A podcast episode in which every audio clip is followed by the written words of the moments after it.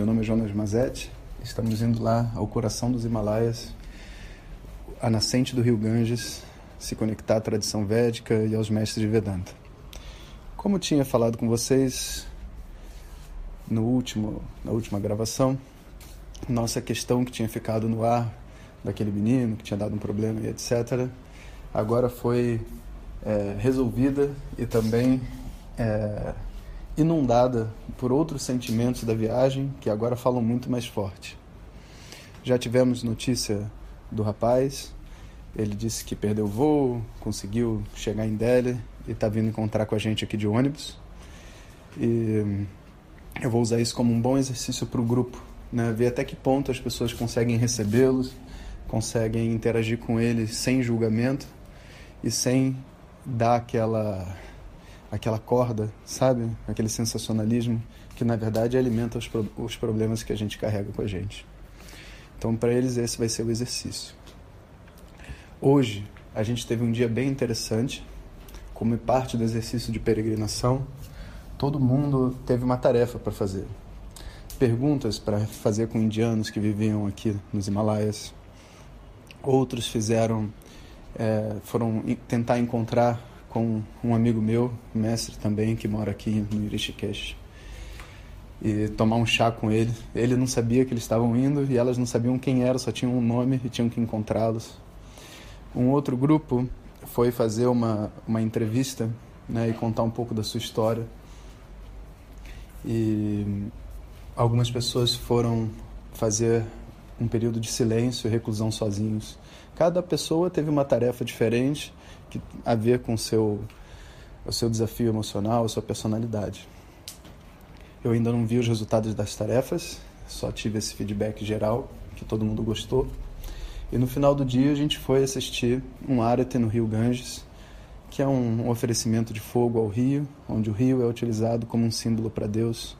Dentro da tradição védica existem muitos símbolos para Deus, né? todos eles limitados e pequenos né, pedaços de pedra, rios, flores, o céu, né, e é muito simbólico e muito significativo esse arte.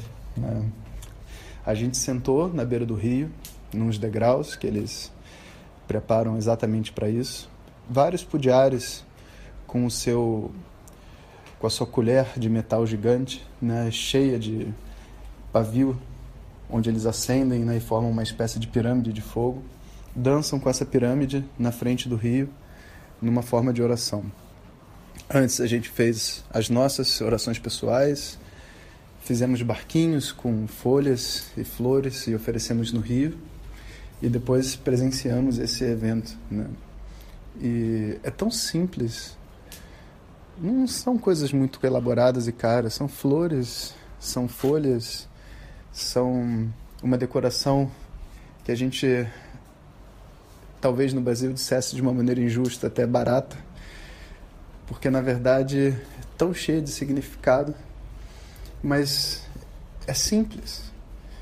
É o dourado, é o branco, são os tecidos de cores coloridas enrolados no corpo, são todas as pessoas, na verdade, através de uma beleza simples, que chega a ser até estonteante para quem está ali vendo se conectando com algo maior do que elas, em grupo, com uma energia de querer se tornar uma pessoa melhor, de se livrar dos problemas que a vida traz, né? E tá, poder estar tá ali com os indianos e com aquele povo todo no Rio Ganges é uma experiência inesquecível. É como se o nosso coração fosse lavado junto com aquelas águas que estão passando ali, levando os barquinhos, os desejos, as flores, as luzes, o fogo, tudo aquilo vai lavando o nosso coração junto com o rio. No final da no final da, da do ritual, né, eu me peguei assim com uma lágrima correndo no rosto, que foi um misto de vários sentimentos, uma reconexão com esse local, Rishikesh, que eu já passei bastante tempo na época que eu estava estudando foi uma reconexão também com a minha família e com a minha história.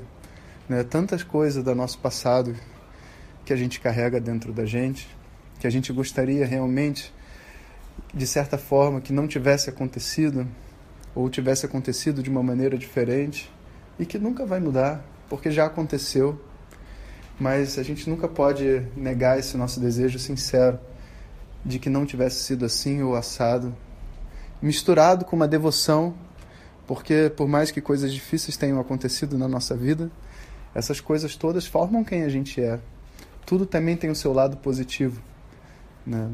E no fim, uma conexão, né, com um amor que vai além das pessoas, das situações, que é a própria energia criadora do universo.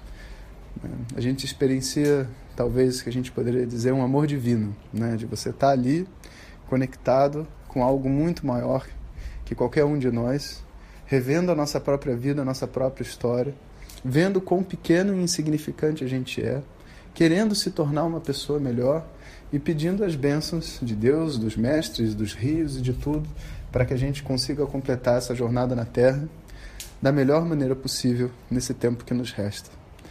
Então, tudo isso me emocionou profundamente e por isso eu gostaria de compartilhar com vocês esse sentimento. Eu acabei fazendo mais uma gravação hoje porque eu não queria que passasse em branco. Né?